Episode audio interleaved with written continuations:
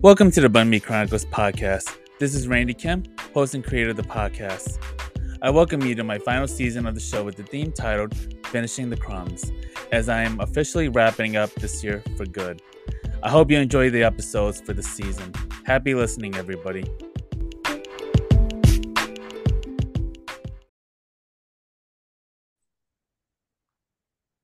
Hey everyone, so I am with Dolly Avenue. So, who is she? So Dolly Avenue has received radio play on Powerhouse 103.5 Kiss FM Chicago, influential KEXP and Tastemaker station 88 Rising Radio on Sirius XM.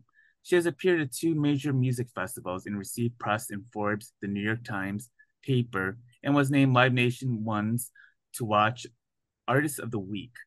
Dolly Avenue has been placed on multiple editorial playlists on Spotify, YouTube, Vevo, and Amazon Music. The artist's 11 song full length debut is arriving this summer via Sony Music's The Orchard distribution.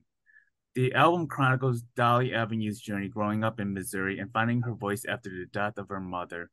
The record is a coming of age story touching on personal growth topics, including finding hope in even the darkest of times. So, congratulations on your debut album. It just came out uh, very recently. And how are you feeling about uh, the release of your debut album now? After Thank you so much. In, yeah, after being in, and I know you've been making music for quite some time, but it's got to feel very cathartic to release uh, the album. Yeah, so thank you for having me. Um, yeah, I kind of compare it to a wedding. You spend so much time planning and working on the music and making it personal for you, and then it's finally done and out into the world. So it feels very fresh and still kind of hitting me that all this work has kind of finally been released. But I'm happy to be in this position. Yeah, just having the the moment to really just enjoy what I created with my friends and yeah, music. I mean, I've always loved to sing, but I really didn't fully dive in until the pandemic. And that's the death of my mom is really kind of what really brought me to make my first album and really go into music full on. I was originally an entertainment photographer for eight years pr- prior. So, although I sang a lot and I did kind of dabble in music, it it's still pretty new to me. Thank you for sharing that. And actually, I'm going to be asking more questions about the album uh, later into this uh, episode. But what was the spark that made you decide that you wanted to become an artist, and who were your earlier influences? For sure. I think I was always an artist growing up. Honestly, I can't remember any part of me that isn't creative or natural to me outside of art. It was really my greatest relief or sense of release of expression. And yeah, my parents were musical and artistic and they drew and they were just, you know, kind of hippie-ish. And I think I just naturally gravitated towards that. Yeah, and you know, for the longest of time, there's always been a lack of Asian women and other women of color in rock music. And did you find yourself running into self doubt and skepticism on whether there be a platform for you to shine as an artist?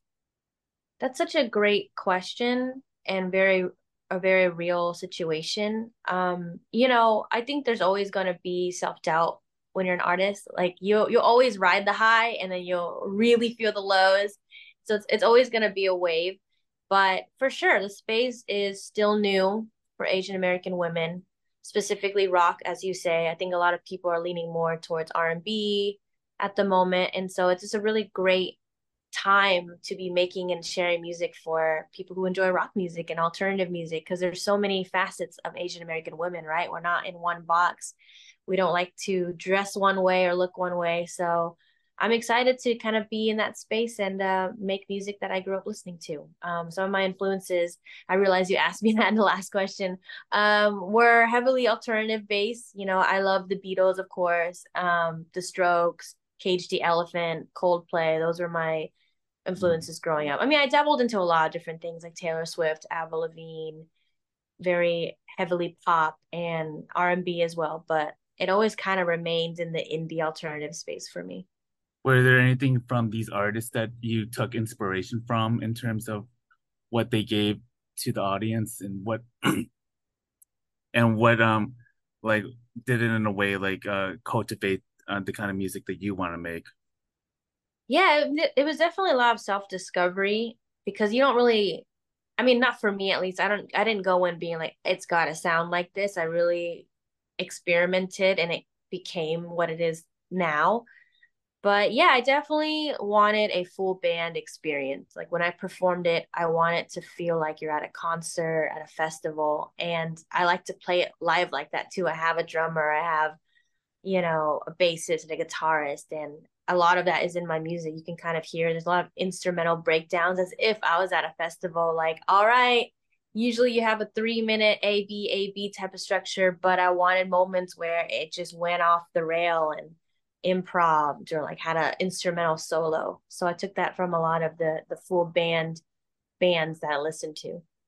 Yeah, I'm also curious about your experiences. Like as a person who loves going to concerts and I don't do festivals anymore, but like what can you share about the experiences of performing at a festival versus, you know, performing in smaller venues? Wow, I mean, the crowd is different, of course. I think, well, with, with a smaller venue, it's usually people you know or people, you know, I think with the festival, there's so much discovery. So you just never know what you're going to get.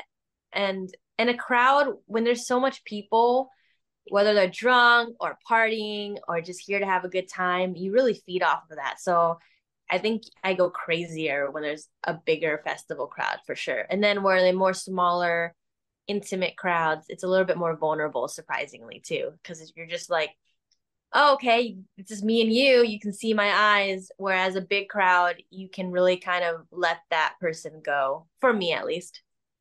Yeah, what festivals have you performed at? I performed at South by Southwest, uh, North by Northeast, and I have well, I'm still fairly new, but I have a couple really big dates coming up that I can't share yet, but I'm excited about Ooh, it.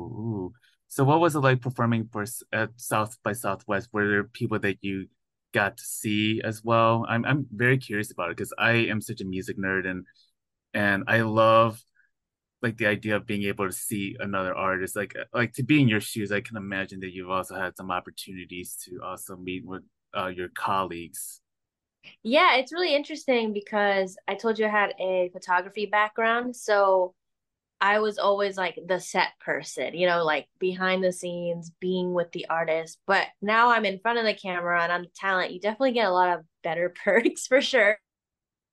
Um, for instance, like access to the other artists and going to see sets. And South by Southwest is really unique, a really unique experience because you are given a random venue location and so it's like you could see Shawn Mendes in a bar, you know what I mean? Or like Wow. Ariana Grande at the park. It's not like there's the big stage and everybody kind of goes on that. So I think it's a very unique experience. And I did get to see a lot of my favorite artists.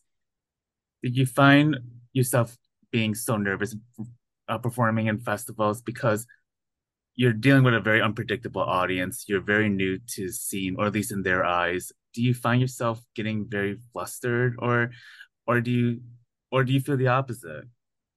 Yeah, I mean, I'm I used to deal with being flustered and nervous in the past because I was still discovering how what it felt like to perform because I never performed before. And now that I've had a couple of experiences and shows under my belt and I did support for another artist like 20 cities, it actually broke my shell. So now I can play for anybody. If you give me one person, I will perform for you like it's a Beyonce show. like, um, so no, I don't have that problem anymore, but I did. It was definitely hard. Yeah, and you mentioned about your mom's death, well, at least in well, at least when I read it in your bio. But would you be able to tell us the impact of your mom's death and how it has informed your music and the role that it plays in your life? Yeah, my mom's passing was very sudden. She died of cancer during the pandemic. It was super unexpected. She basically was like, I have some pain in my body, went to the doctor, and then they said, You have stage four cancer. You have X amount of time to live. And, you know, of course, there's always like that hope that things will get better. But when you get stage four cancer terminal illness like diagnosis, you're also very like stressed and unsure, of course. And it worsened my world because obviously I'm dealing with my mom's potential passing and then the world shuts down and then there are riots and then as a photographer I couldn't take pictures anymore because people were afraid to you know be around you know another human and on top of that the the patient situation was completely changed. You couldn't go into a hospital and see this person like you normally would.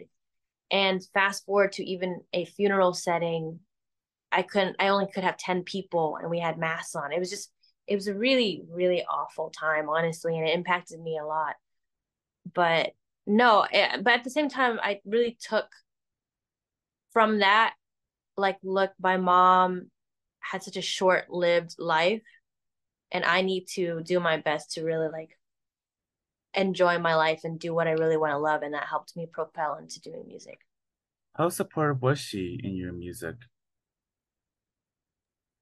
My mom was very supportive, you know. I didn't have a typical upbringing. It was unstable, but she really drilled into me. She's like, I was from a single mom go immigrating from Vietnam, from the war. Like, I want you to do what makes you happy. And because, I mean, it's a longer story than that, but her upbringing was so tragic. And so for her to give me a second chance at life, bringing me to America, she's like, I don't care what you do, just do what you love, mm. you know? So it was super impactful and super supportive because, yeah, I don't know if I would have had the same outcome if I had someone that was telling me you shouldn't do this and you're not going to make it, you know, I think having someone champion you is super important. I think it's very beautiful to hear these stories because often we hear of our Asian parents uh, always discouraging us from living our, our potential. And to have your mom be so supportive of your work it has is it's got to be tremendous. It's got to be a tremendous feeling to have. And I wonder about how you have been dealing with your mom's passing since then, and and because I was reading Crying in H Mart. I don't know if you've read that book. Oh, it's yes. it's it's very po- it's very powerful to read, and but I, I just wonder about the the impact that it has on you since then, and and and how the grieving process has been for you. Yeah, I actually really love Michelle Zauner's story is actually very parallel to me, honestly. It's kind of insane, right? She like lost her mom and was really just hustling in music for a while. And I think her mom also died of cancer. Yeah. But it yeah, it was really difficult for sure because I you know, usually when people go into music, they have a really big strong support network and a safety net. And my upbringing is honestly the opposite very dysfunctional very unstable. I didn't have a father figure. So losing the only person that really is connected to me in a family or support in a rock sense threw me in for a huge loophole you know what i mean? And yeah it's i mean i still deal with it today. I mean I go to therapy. Uh, therapy is really helpful. Anybody who needs therapy, even if you're not going through something really difficult, it's so great to like discover and understand yourself more.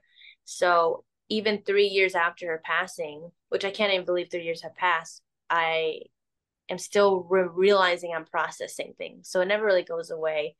And you know, I have really good moments, right? Like where I am so thankful that I took that experience and made something beautiful out of it and made this album that I'm proud of and I know she would be proud of.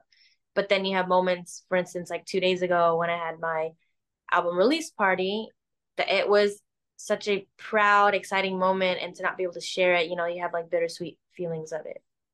Mm.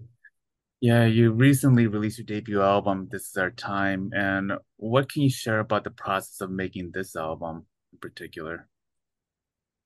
Yes, this album is very different because I really got to experiment with different sounds. And also, I feel like when I first started music, I didn't have a lot of direction and I didn't understand how to use my voice and how to perform. And a lot of people were pulling me in different directions like, you know, you got to make this type of sound if you want to make it, or this is not the right path for you. And then I just I think when you have more practice and a better head on your shoulders, you realize, well, the best stuff is going to be authentic to me. And so I finally kind of found this sound that I would be proud of to perform, you know? And I think that's controversial for sure. Like there are like better statistical sounding tracks that would help, you know, maybe gain a wider mainstream audience. But I think this is going to be the longer journey for me where I'm just kind of staying true to myself and kind of seeing what happens. And I think that's what I really love about Michelle Zauner's path too, is she makes very unique music that's true to herself. And it took a little longer, but she broke through and I'm excited to kind of follow that path and be authentic. Yeah, no, thank you for for continuing to show your authenticity and it's it's so important uh, to see that happen because it feels like there's pressure from the music industry that you have to perform in a way that the audience would l- like to see you as, at least from their perspective. And it's important to see artists like yourself to defy that and to use your authenticity to connect with audiences rather than trying to fit in a certain mode. And I, I listened to your recent album, and I want to say that I do enjoy your recent songs, "Summer" and "So-Called Friend." So, Thank you. Yeah, would you be able to share your experiences in creating these songs? Yes, I, you know what's funny? Those two tracks are the most alternative pop punk Midwest emo on the album and for me. I originally, funny enough, before I made the album, I was going in this weird, like I was in a country mood. I was like going super country, which is which was cool, right? Because then it, it kind of gave me enough like material to try other things because I was like, okay, well, I've never sang country before, so why not? And then I kind of got into more funk, and then I experimented with pop punk, and that's when those kind of two tracks came out.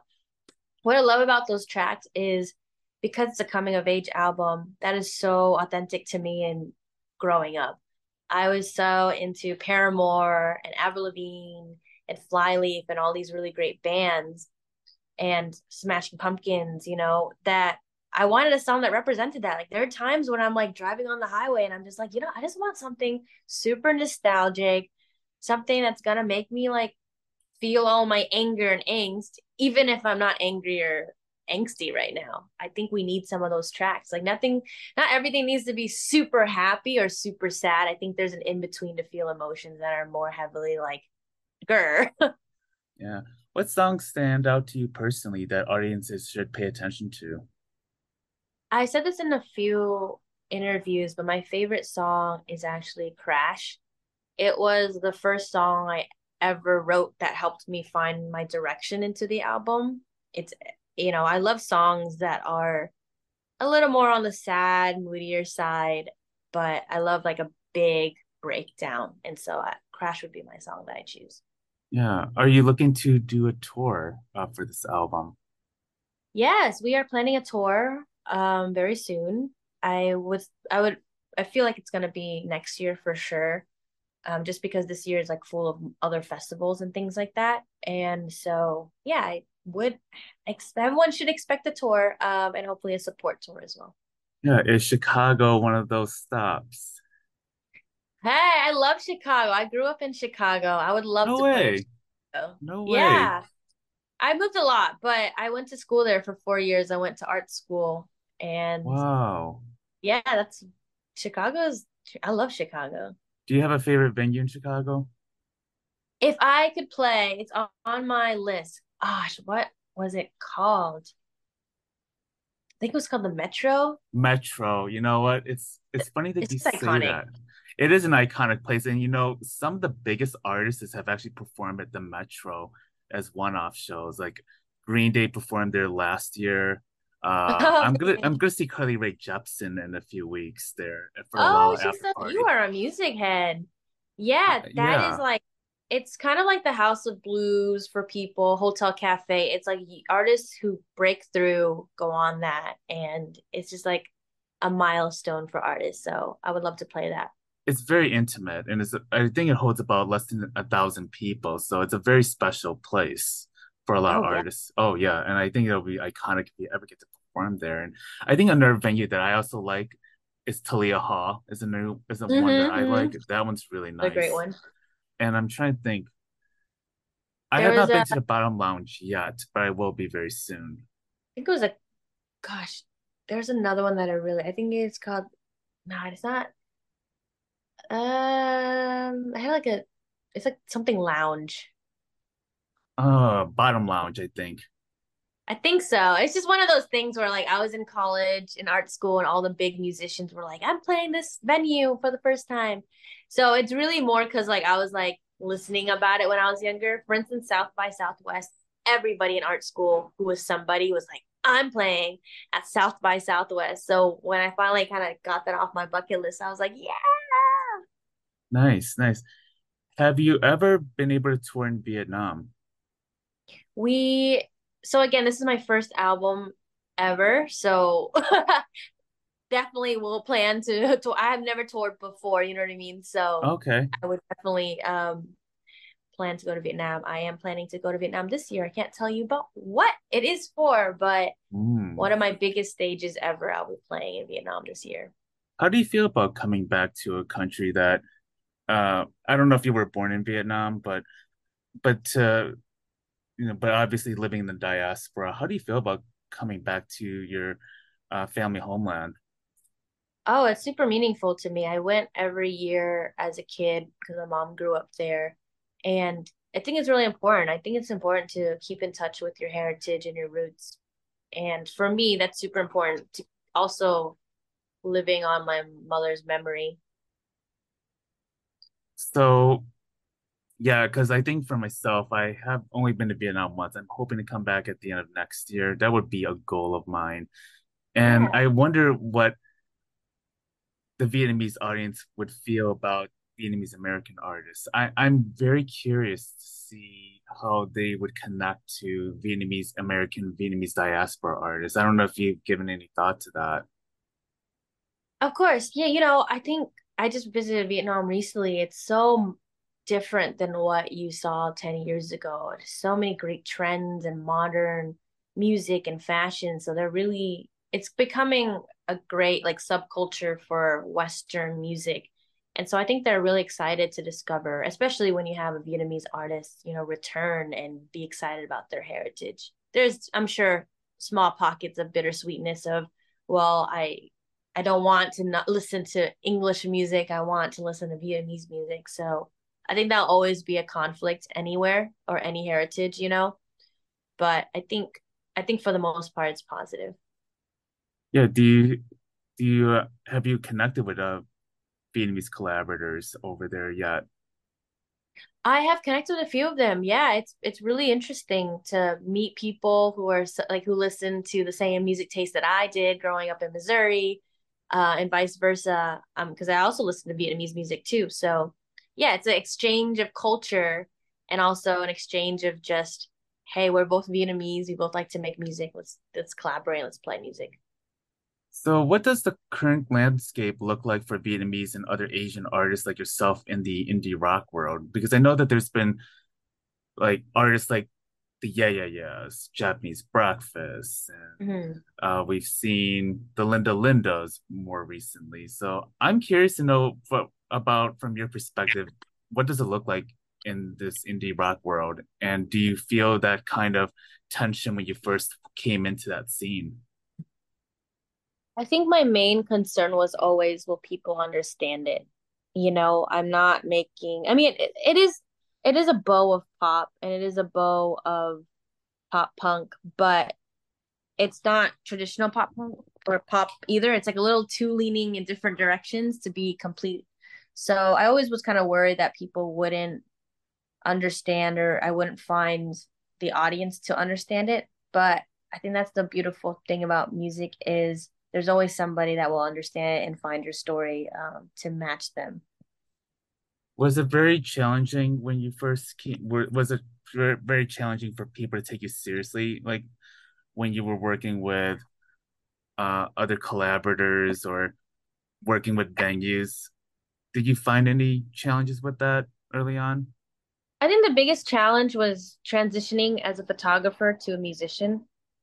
That was the most difficult part because people were like, "Well, you're taking pictures. How I don't understand how serious you're gonna take this music thing." Because you know, some people sing for covers or for fun, but because I was a photographer, I already kind of understood branding and how artists from labels kind of broke through and how their process was. And so I like even when I first released my my first song ever, I was like, hey, if I'm going to you know, make music, I'm going to do it right. I'm going to have high quality photos. I'm going to have a high quality music video production, and I'm going to prove myself to be taken seriously. So I think you can always rebrand, you know, at any point. What is behind the name Dolly Avenue? So my personal birth name is Dolly. Uh, that is my real first name. Avenue. It's like actually a funny story. I was in Missouri. I was like 14 and I was like, ah, no one's gonna take my Vietnamese last names. Like, they're not gonna be able to pronounce it, or maybe I won't be able to stand out in the way that I need to. And I wasn't even thinking as a musician at the time. And I was listening to this musician at the time that I really liked named Tim Ferguson. And he randomly, while I was following him, changed his last name to Atlas. I was like, oh, yeah, that's weird. Tim Ferguson, but Tim Atlas. Tim Atlas kind of rolls off the tongue better um, and so I was like, you know, J.K. Rowling kind of made initials for her name so like no one would know she's a woman. So it, there wouldn't be a bias. So I was like, huh, well, Dolly Avenue sounds really interesting. Avenue is like a path or a channel and a route to kind of explore creatively. And so I stuck with it since 14. But also, I eventually, on one of my songs, Occupied, I eventually ran into Tim Atlas in the future and we made a track wow. together. So That's it's really kind awesome. of a full circle moment. That is so awesome. And what are some of your favorite moments as an artist? My favorite moment as an artist would be performing. I really enjoy that performing aspect, but also because it's a little less polished, you know, like you never know how are you're going to sing it, how the audience is going to take. So it's a little more thrilling. Whereas, you know, kind of similarly, when you release music, you don't know how they'll like it, but you can always have the same song and change it up with every performance. Do you find yourself uh, having Asian audiences, or at least people in the audience that are Asian? Do you have you had that experience, and if so, have you connected in a way with them?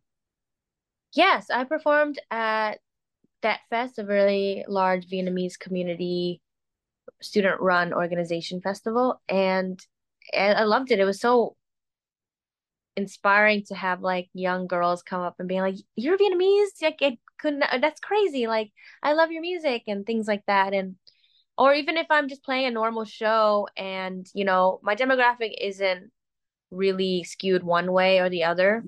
Uh, which is kind of nice because I think American Asian American talent or Asian artists in general, like we shouldn't be pigeonholed just because of our race. Like if we make good music, everyone should be able to enjoy it or, you know, understand it. So I do have a diverse demographic, but when I do see like the Asian girls or the Asian crowd, I'm stoked. I'm like, yeah, this is for you too. It's for us.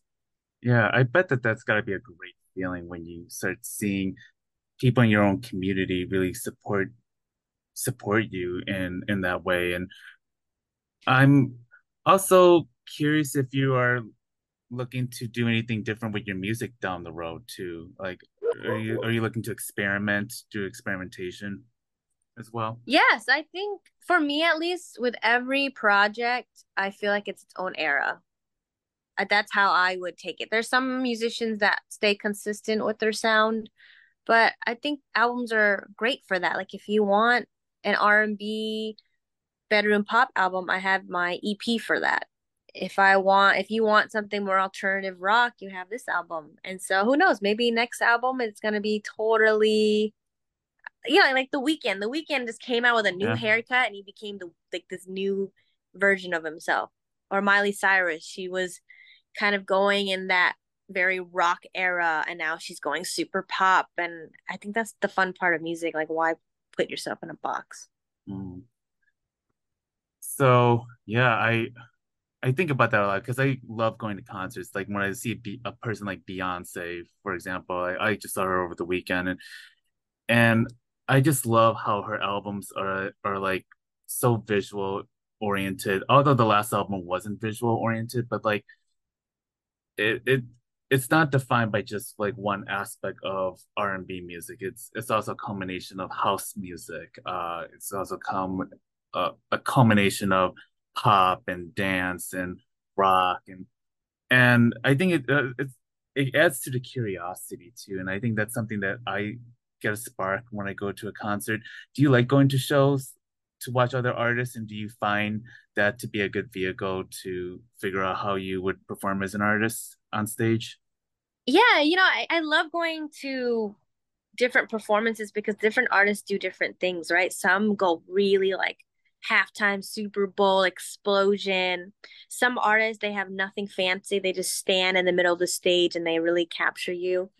And like what you said about Beyonce, it's really cool that she has so many different sounds because even though you have different albums and sounds, when you create a show, it's an experience. So you may think that song sounds super house you know when you listen to on the album but when you when she plays it it might be actually more funk the way she changed it up so yes, yes. that's why the show is so special because you can't recreate that again it's like a one time experience is there a dream scenario for you in terms of performing or collaboration yes my only other bucket list festival is Chicago Lollapalooza. Wow. Because I would I captured it as a photographer. I snuck in before. So like now it's like, okay, well I've done all these other things. I want to sing at it. And then I'm like, all right, I, I did it. I did it for me. that would be dope. Now, I haven't done outdoor festivals in a long time because one, as I've gotten older, I need to have a nice bathroom. Clean bathrooms are oh, big. Yeah. Clean bathrooms I will say thing. the artist lounge is so different. It's yes. so nice. So... I need a budget for that. And also crowds in general give me the heebie jeebies. Oh and oh like indoor like when I go to a concert, I can at least I feel like there's a sense of control.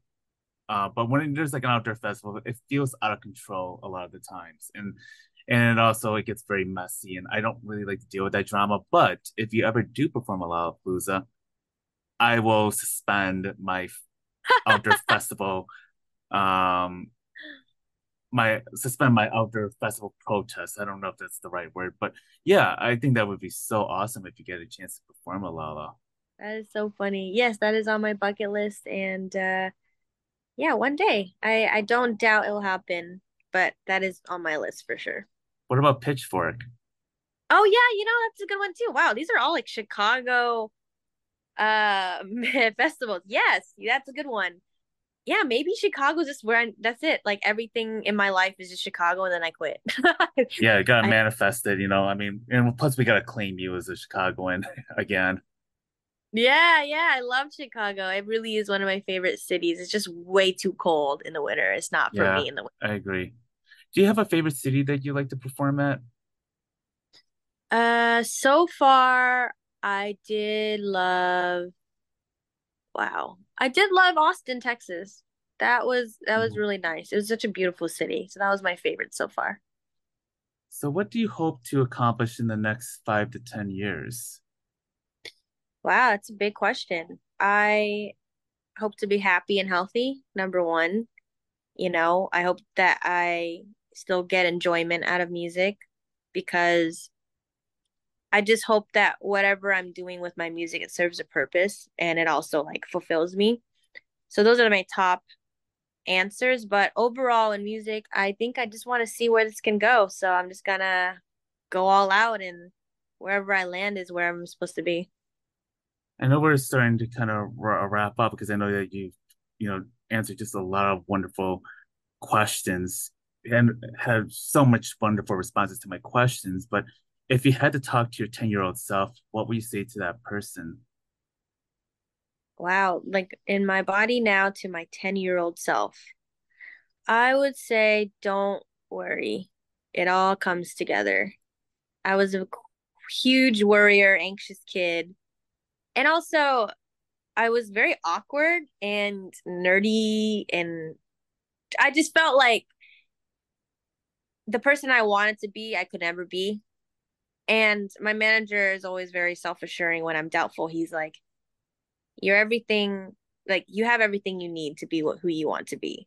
So I think I want to tell her that being yourself and staying on that route is going to take you where you need to be. So, where should we follow you and what are you looking to share with us for the next couple of months? For sure. You can follow me everywhere. Dolly Avenue, D O L L Y A V E. Literally any platform you can think of YouTube, Spotify. There's threads now, Instagram. Uh, I'm most like I'm mostly very active on Instagram. That's where I share all of my upcoming events. So, but feel free to follow me everywhere, and you'll be up to date. I want to say, you know, thank you so much for being on my show. I know I'm so glad that you reached out to me several months ago because I started following your work. And actually, I want to give a shout out to Kenneth Wynn of uh, the Vietnamese podcast because I uh, I heard you on his show and he was, you know, you guys, you both like shared such a great conversation. And Kenneth is a good friend of mine. And I'm just oh, also you. so happy to see Vietnamese American artists, you know, performing and doing their own things, especially in music. And I love to be able to to see fellow Vietnamese Southeast Asian artists like when they come to the metro or to another city that I can go to uh, to see them tour at. And I, I think this is a great landscape because like growing up, I didn't see that representation happen very mm. often uh, in in entertainment and media. And for me, I think the future is Asian right now. The future is Vietnamese, and I, I love, love to see that happen. So continue to make way. I hope that the new album uh, uh, gains traction with new audiences, and I hope that it leads you to new opportunities. So I'm crossing my fingers for you. Thank you. I appreciate it. You know, these platforms are so important. You know, you never know what little plat like little thing that you do is going to bring you to a new audience and also I you never know where both of us will grow. We're gonna look back on this in like two years and be like, oh my gosh, this is where I was in my life at that time. So much has changed.